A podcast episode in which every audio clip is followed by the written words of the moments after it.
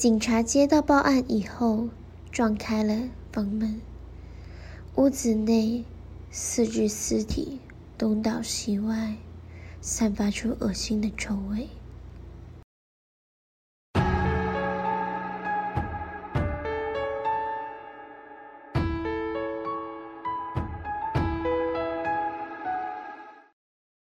香港新界北的一家茶餐厅，正是中午最多人的时候。不管是餐厅内还是外卖的订单，都络绎不绝，内外场的人员都忙翻了。偶尔还会有几张漏掉的单子。性格急躁的老板吆喝声不断，面对顾客也是一副死人脸。这么多年的操劳，早就把他的热情消耗殆尽。老顾客悠闲地喝着鸳鸯奶茶，撑开报纸阅读。一些赶着休息时间的白领一脸不耐烦，不时抓住不断来回奔走的伙计，询问自己单子的进度，并再次强调自己赶时间。但奔波不停的伙计哪还能顾及单子的行踪去向？匆忙且敷衍地嚷嚷着：“准备中，差不多，快好了。”白领见状也无可奈何，就只有稍作等待。突然，茶餐厅的电话铃声响起，是外卖的订单。电话另一端订了四人份的餐点，并指明送到某个大楼的住址。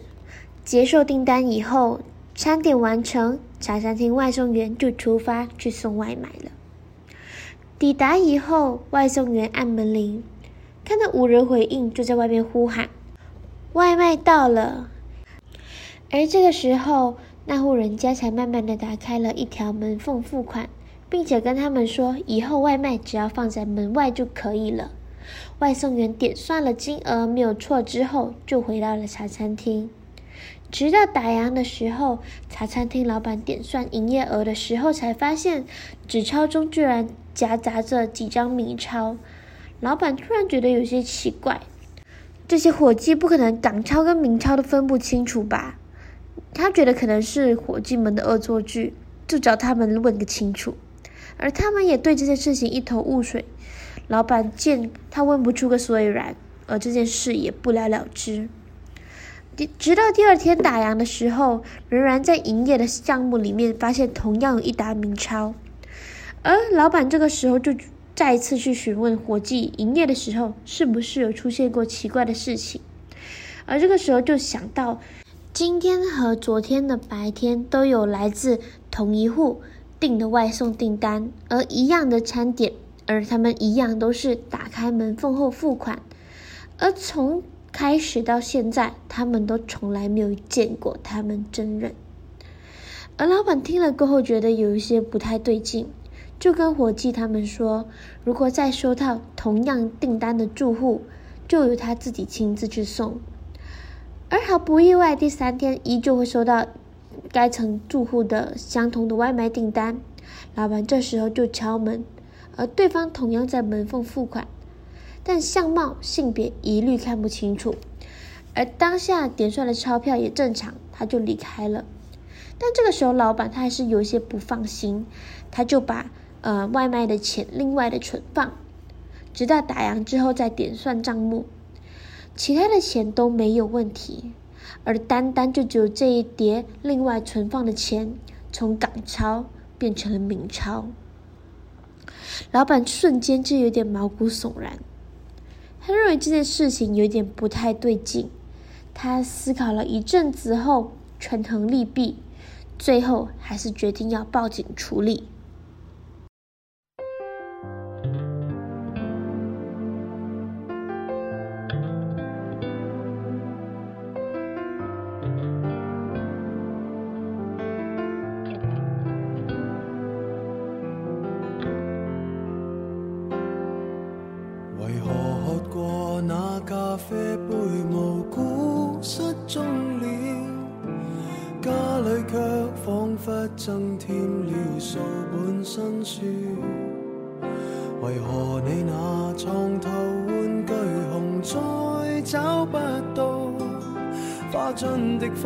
偏偏天天转色，也许这刻你。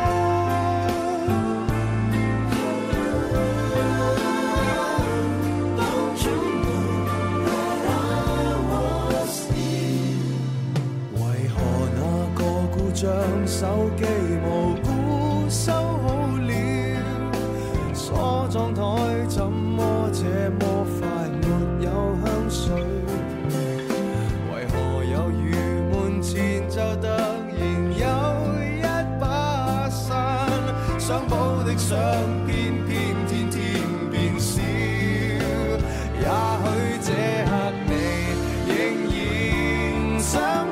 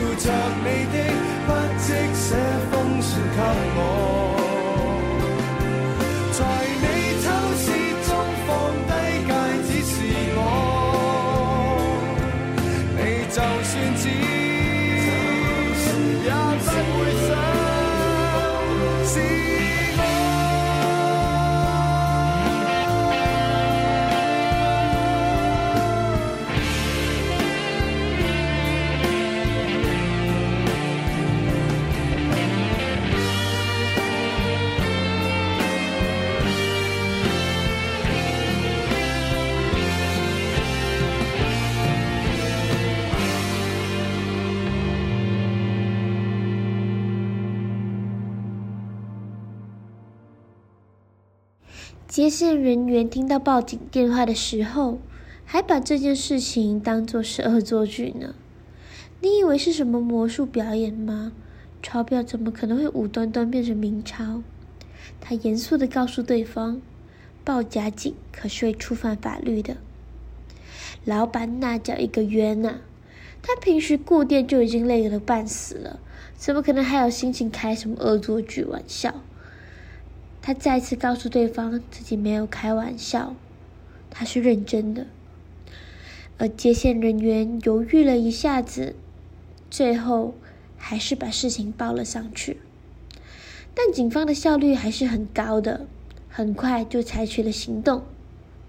数名警察等候在那间较完美的屋子外面，他们尝试按电铃，呼叫了几声没有结果后，有一名。比较健壮的警员就踢开了门，而踢开门的那一瞬间，一股极度浓郁的臭味就扑鼻而来，不少人都被熏得眼睛都眯了起来。带头的警员走了进去，只见客厅中摆放着一个麻将桌，而有四个人围坐在麻将桌上，东倒西歪，浑身腐烂。有蛆虫在他们的身体上蠕动，看上去死了一些时日了。有眼尖的警员一眼就看见了旁边桌上正是摆放着来报案那个老板茶餐厅的外卖单子。而经过法医认定，四个人已经死了有超过一周，都是因为突发心脏病而死亡。但是令人毛骨悚然的是，他们的胃里面还残留着前些天订的外卖渣滓，而这一点法医也解释不通。然而，通过整个环境的侦查以后，警方也确实的排除了他杀的可能性。自从警方大动作包围并且封锁了现场以后，这件事情就在那一带附近开始逐渐发酵，直到后来成为了整个香港都知道的灵异故事。大家都在讨论这件事情的真实性。据传说，这件事情还曾经登上了香港的报纸，而政府他们也承认了这一件灵异故事的存在。根据当时的警员爆料，当时四个人过世时，正好在打麻将，而牌桌上显示，当时四个人同一时间打出了 C 这张牌。香港有一个广为人传的都市传说，打麻将时绝对绝对不能够四个人同时打出 C 牌，否则。就是四人一同归西，四个人要一起死。那也不难猜出，那四个人为什么会无端端离开了吧？当时就有一个说法，是说因为刚好他们这间房子是面朝西北，是属于平时太阳照不到，所以说它的氛围会比较阴森一点。而那时候，那四个人，因为他们是很突然的死掉的嘛，然后他们的魂魄就完全，就他们不晓得他们自己已经死掉了，就还是像平常一样生活着，就叫了外卖，吃了外卖。而当警方他打破这道门的时候，人群的那个阳刚之气就把这个房间的。阵法，这个房间的这个阴气给冲破了，所以说那四个人就瞬间变成了尸体。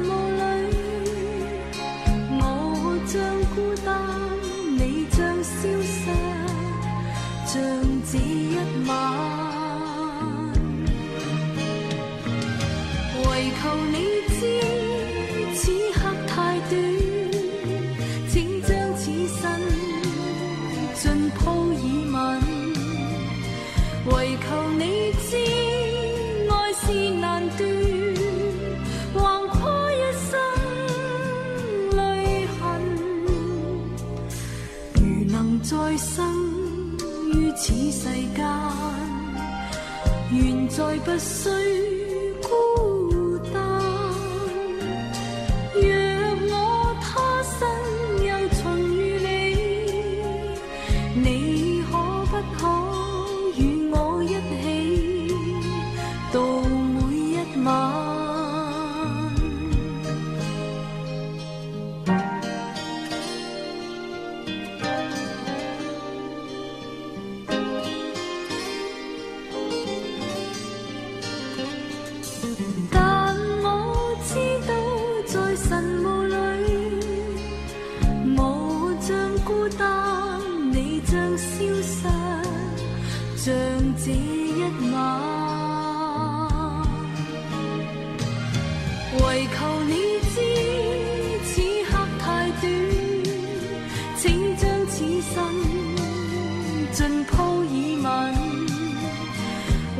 求你知，爱是难断，横跨一生泪痕。如能再生于此世间，愿在不衰。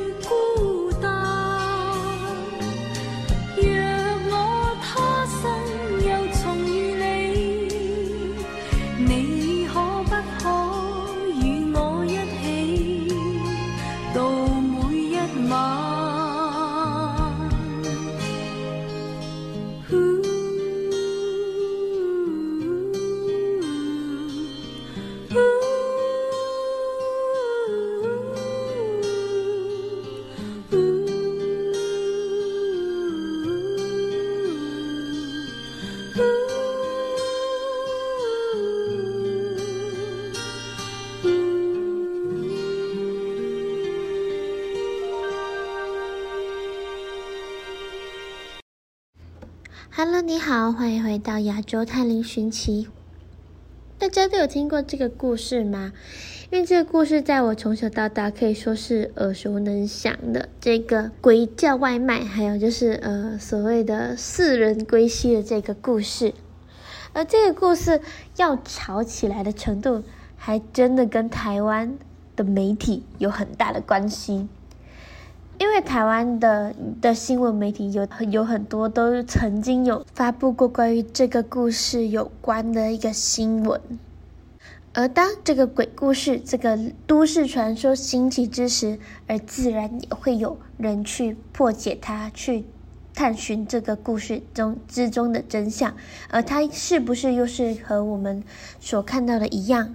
真的是香港政府唯一承认的灵异故事，又是真正有被刊载在报纸上的一个案件呢？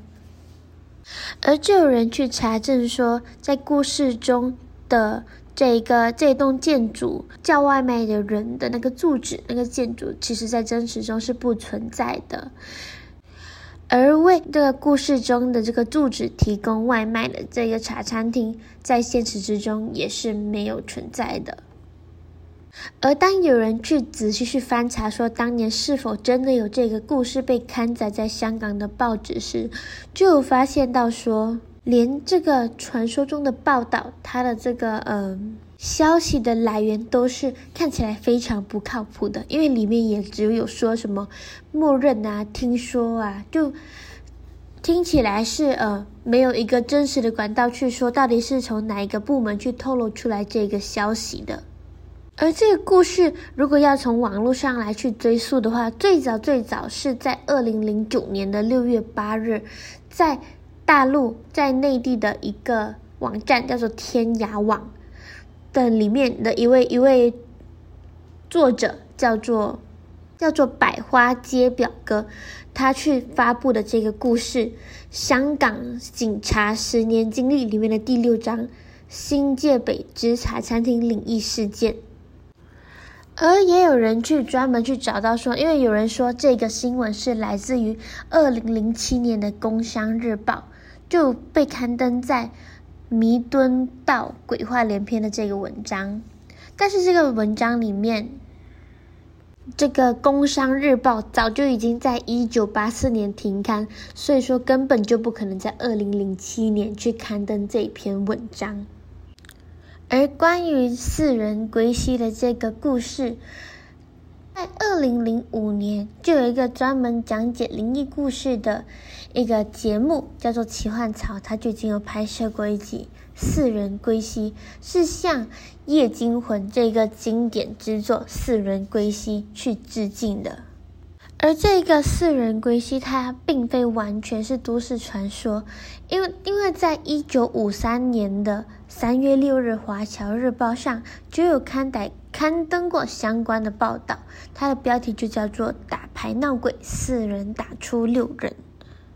但这个故事就跟我们刚刚所说的故事有一点点的不一样。里面是指出说，在弥敦到了一个屋子里面闹鬼，在大概十一点的时候，有几百个人去围观，情况十分紧张。而警方那时候见状，就真的是派出冲锋车去将人驱散，并进去里面去查看。他们当时就是呃，当事人发生的事情，就是当时打麻将打到一半的时候，就有发现说抽屉里面的钱越来越少，而后来他们就看见有一个灰白色的手，就慢慢的伸向了抽屉那边。更有手伸出来去摸牌，而四个人就吓到夺门而出，并向附近的警察署那边去报警，之后就被大肆的报道了。而在最后，他们就发现说，他们四个人坐着的位置上，上面都摆着一个 C 的牌。然后，其实就从我刚刚说的报道跟我们之前说的故事看来，而我们刚刚说的故事是。通常坊间所流传的四人归西的一个说法，而那个版本其实是根据一个电影，就是我们刚刚提到的那个《夜魂记》里面的故事情节。因为它的故事太过于经典，而且它里面的那个情节也很贴近热爱打麻将的香港人，所以说这个故事久而久之就被流传，变成了一个都市的传说。那我们这期的节目就到此结束啦。我们这期的故事是在香港，而下一期我们也会同样在香港。那就我们期待下一集的节目会带来什么样不同的都市传说吧。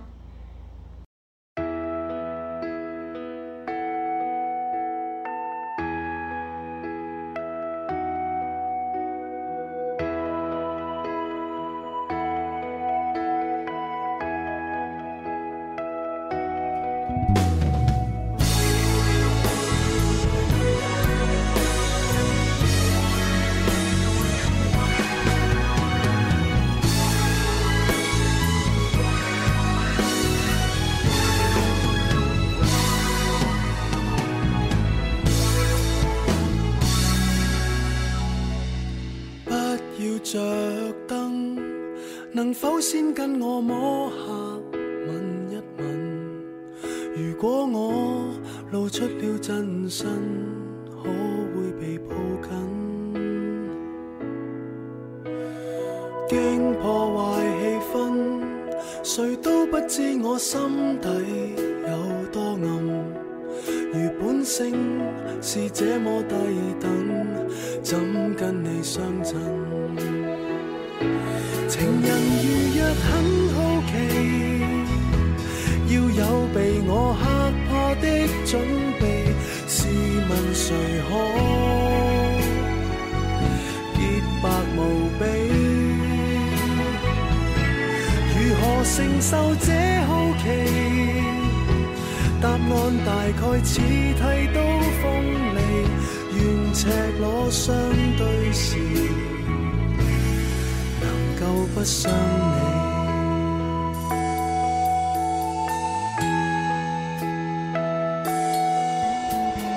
待你未放心，或者先不要走到这么近。如果我露出斑点满身，可马上转身。早这样降生，可以分。解再装行，重组我什么都不要紧，假使你兴奋。情人如若很好奇，要有被我吓怕的准备，试问谁可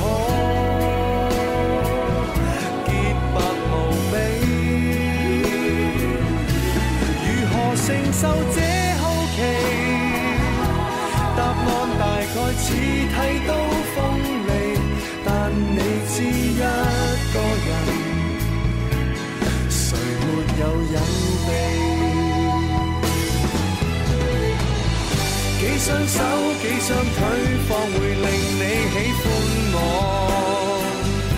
顺利无阻你爱我别管我几双耳朵共我放心探戈情人如若很好奇要有被我吓怕的准备试问谁可